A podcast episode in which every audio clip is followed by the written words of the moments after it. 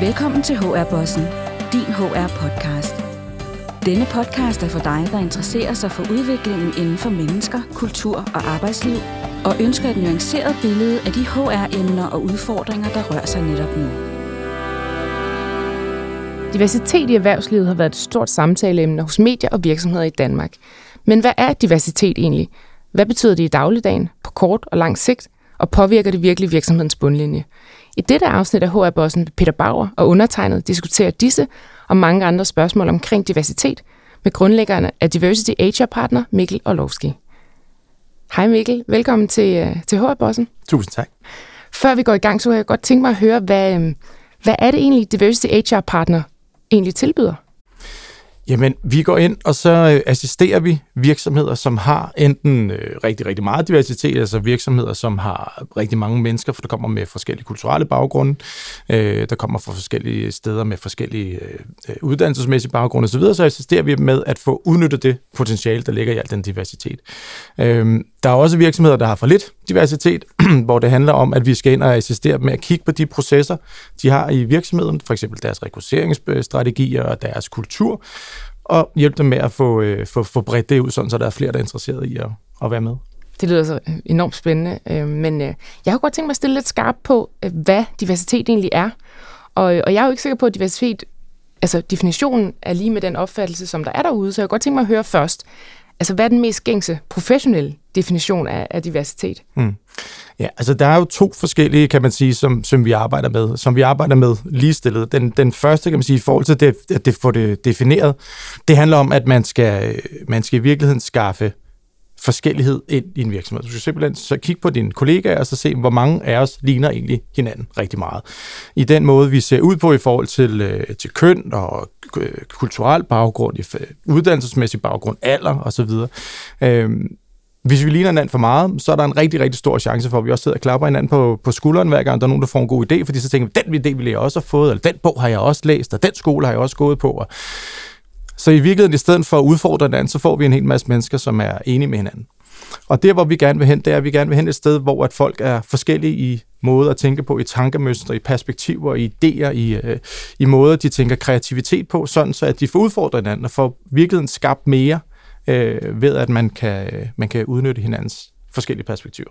Så, så sådan som jeg hørte, så handler det virkelig om, at vi skal have en, øh, en forskellig referenceramme, måske, kan man sige. Jamen altså, det handler i hvert fald om, at du skal, altså vi, i, i vores business, eller boss, som øh, hvis jeg får at låne et af jeres ord, så snakker vi om det, der hedder kognitiv diversitet. Så i virkeligheden det, vi går efter, det er, at vi vil gerne have folk, der tænker på forskellige måder. Forskellige referencerammer, ja, men ud fra et, en idé om, at hvis vi tænker forskelligt, så kan vi øh, løse problemer på forskellige måder. Vi vil tilgå det på forskellige måder, og derfor vil vi få et større udbud af løsningsmuligheder, så det vil simpelthen blive mere kreativt mere innovativt. Men der ligger også et andet princip omkring det med diversitet, som jo nok også er en af årsagerne til, at det er, det er op i tiden, men det er svært ligesom at få, få greb om. Men det er også, der er også et færdighedsprincip et eller andet sted. Det her med, at vi skal have forskellige tankemæssige mønstre ind i en forretning, det er noget, der skaber værdi. Så det vil sige, det er noget, vi kan sætte os ned, så kan vi analysere det, så kan vi sige, at det her, det tjener vi flere penge på. Der er også et færdighedsprincip, eller sådan et retfærdighedsprincip, som handler om, at alle folk skal også have lov til at have adgang til at være med rundt om bordet, altså komme med ind i virksomheder. Øh, og det er også et sted, hvor vi ser, at det, det er jo ikke noget, der naturligt sker af sig selv, det her med, at alle folk får eller oplever, at de har lige adgang rundt om bordet til beslutningsprocesser og de rigtige jobs og de rigtige virksomheder osv. Så det er de to principper, der kører sideløbende, som vi arbejder med.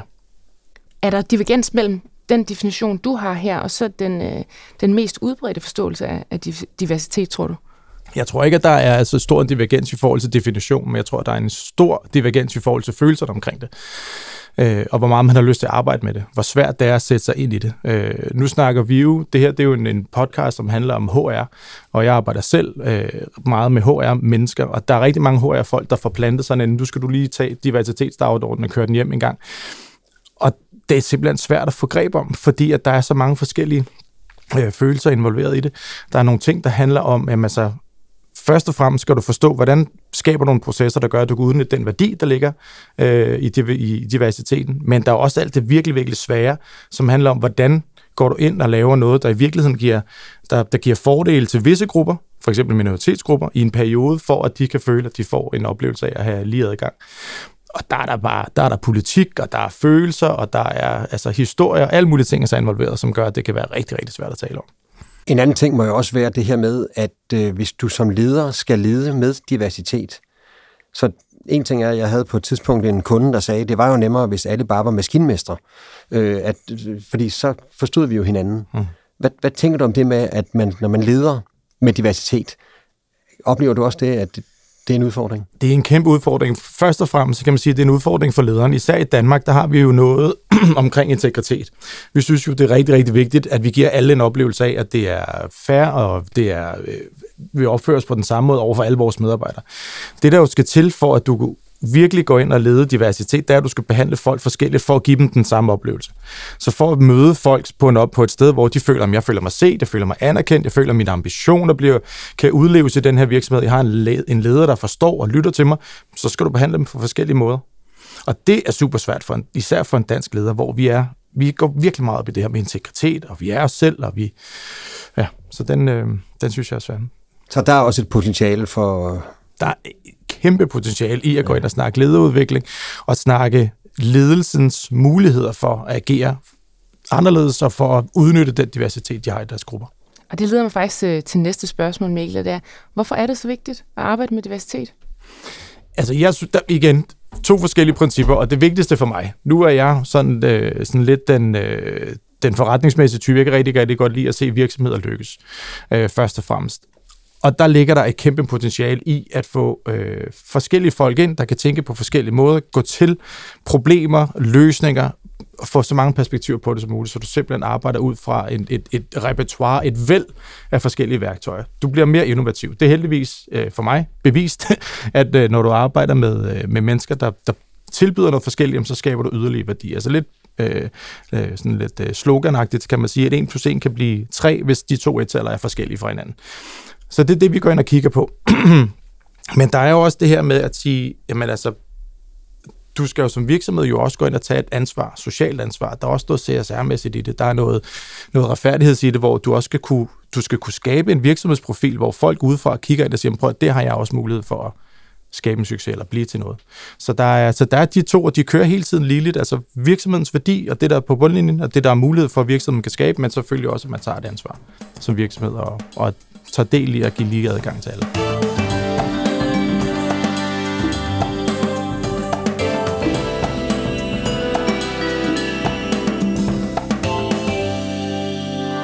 Og jeg kunne godt tænke mig, at vi, vi prøvede at komme sådan endnu tættere på, på definitionen af, af, af diversitet. Og det er jo fordi, at ja, jeg kan godt være helt ærlig at sige, at jeg er jo faktisk nogle gange lidt bange for at tale om mm. diversitet, fordi jeg er så bange for at komme til at sige noget forkert.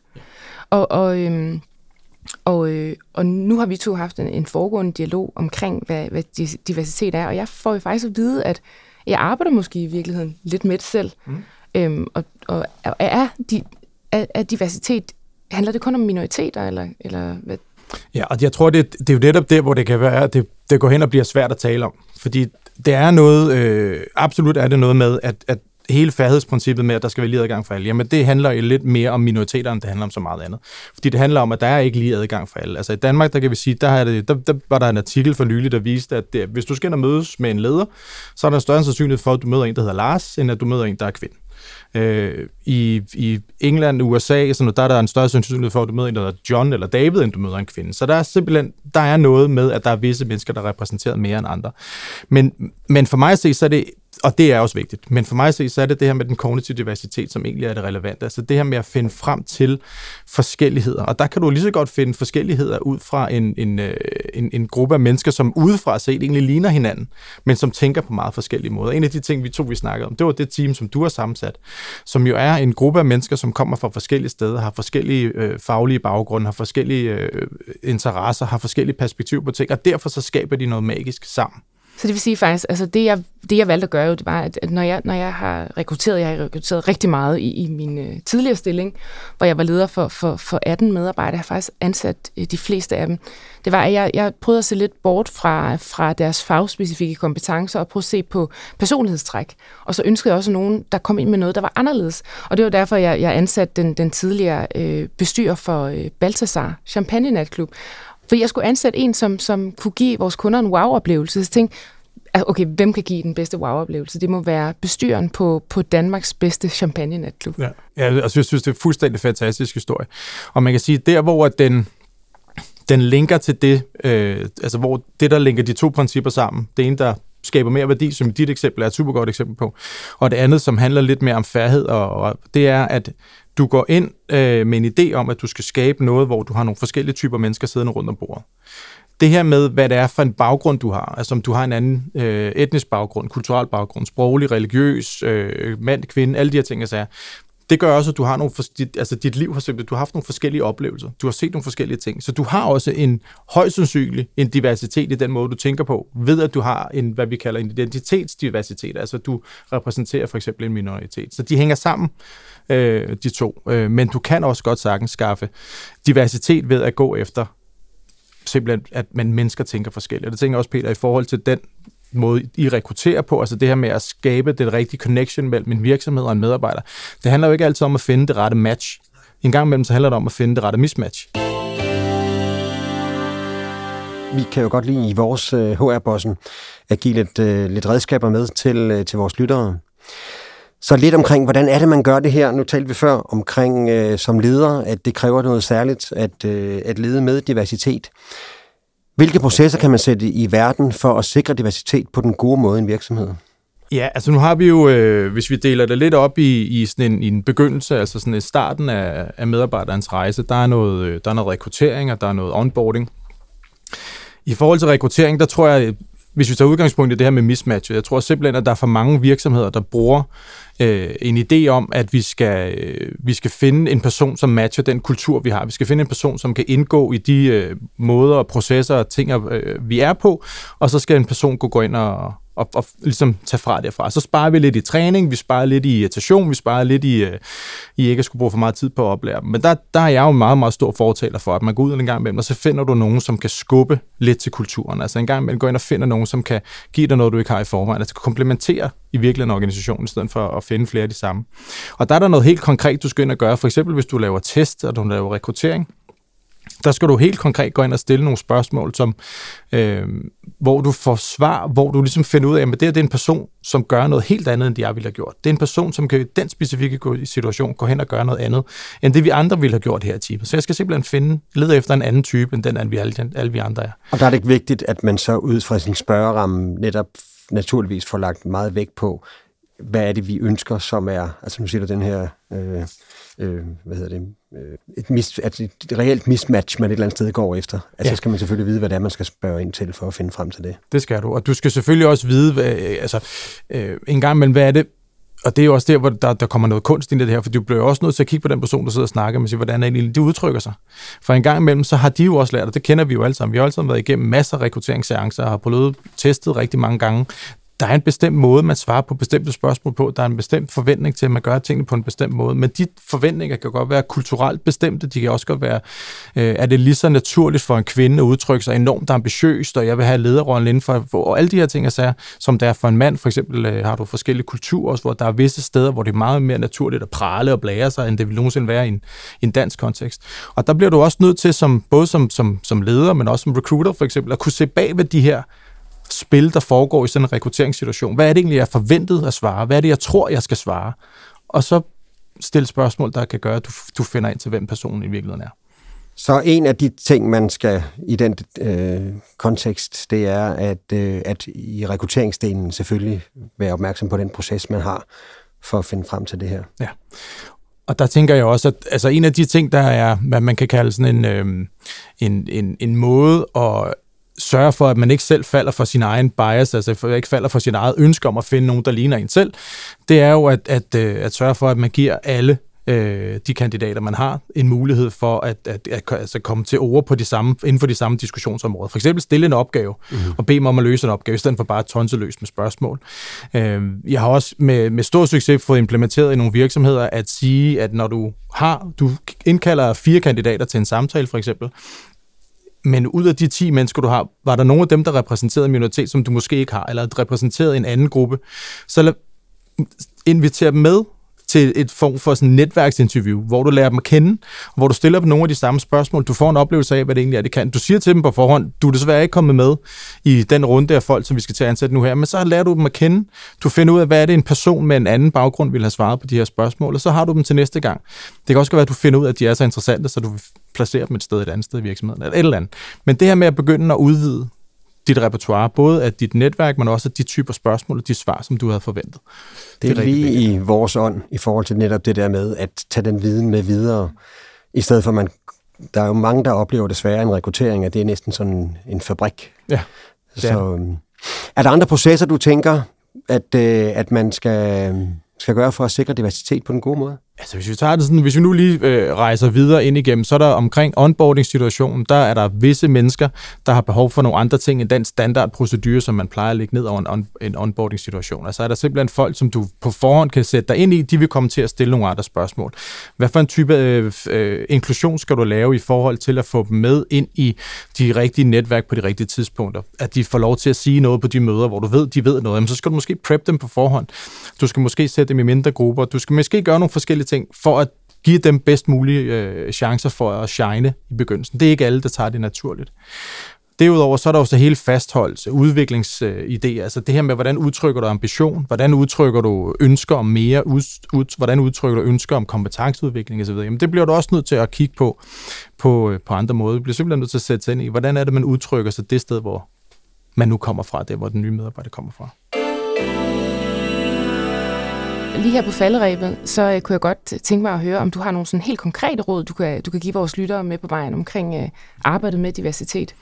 Altså først og fremmest, hvis, øh, når vi snakker sådan øh, indefra ud, altså det er helt oppefra, så vil jeg sige, det er faktisk ikke så farligt. Som du også siger, det her med at snakke med diversitet kan godt være en lille smule skræmmende.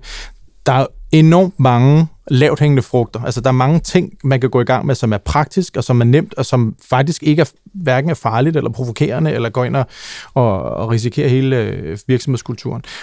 Øh, så man kan sætte i gang, og så kan du rimelig hurtigt begynde at mærke, at der er, altså, du kan få skabt et momentum. Du kan simpelthen få komme i gang med noget. Så jeg vil sige, at tage diskussionen, og så er det ledelsen, vi skal have fat i. Altså vi skal simpelthen have fat i dem, der, der definerer øh, kulturen, og så skal de tage det på sig, og tage det mod på sig, at begynde at, at talsætte Jeg havde faktisk tidligere en dialog, nu kommer jeg med endnu et spørgsmål, øhm, men jeg havde tidligere en dialog med, med, med Niklas Pyrdol, som er, øh, på det tidspunkt var, var COO for, for Innoflow, som sagde, at øh, hvis man gerne vil arbejde med diversitet og, og on rekruttering også, som ligger lidt i forlængelse af det her, så skal man være villig til at ansætte den, der står bag tæppet, når man trækker det fra igen. Ja, ja.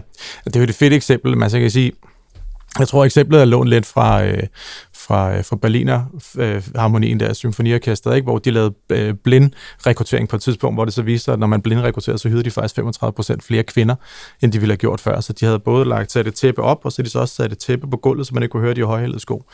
Øh, men der er noget med blind rekruttering, der er noget med noget af det, som I også, jeg ved, I laver meget af, altså simpelthen gå ind og måle på medarbejdernes oplevelse af at være inkluderet i de virksomhedsprocesser, der nu er. Det er også forholdsvis nemt og ufarligt at gøre. Så skal du selvfølgelig, når du gør det, love, at du laver opfølging bagefter, men det er jo så der, hvor de individuelle øh, specialister, eller man kan tilkalde nogen udefra, der kan komme og assistere. Fedt, Mikkel. Rigtig gode indspark, og, øh, og som vi jo altid gerne vil, det er at give vores lyttere nogle råd, som man kan tage med ud i virksomhederne, og det synes jeg virkelig, du, øh, du er kommet med her. Så øh, vi siger tak til Mikkel for den her gang, og vi har jo inviteret dig øh, til at komme og besøge os senere igen. Mm. Så øh, tak for den her gang.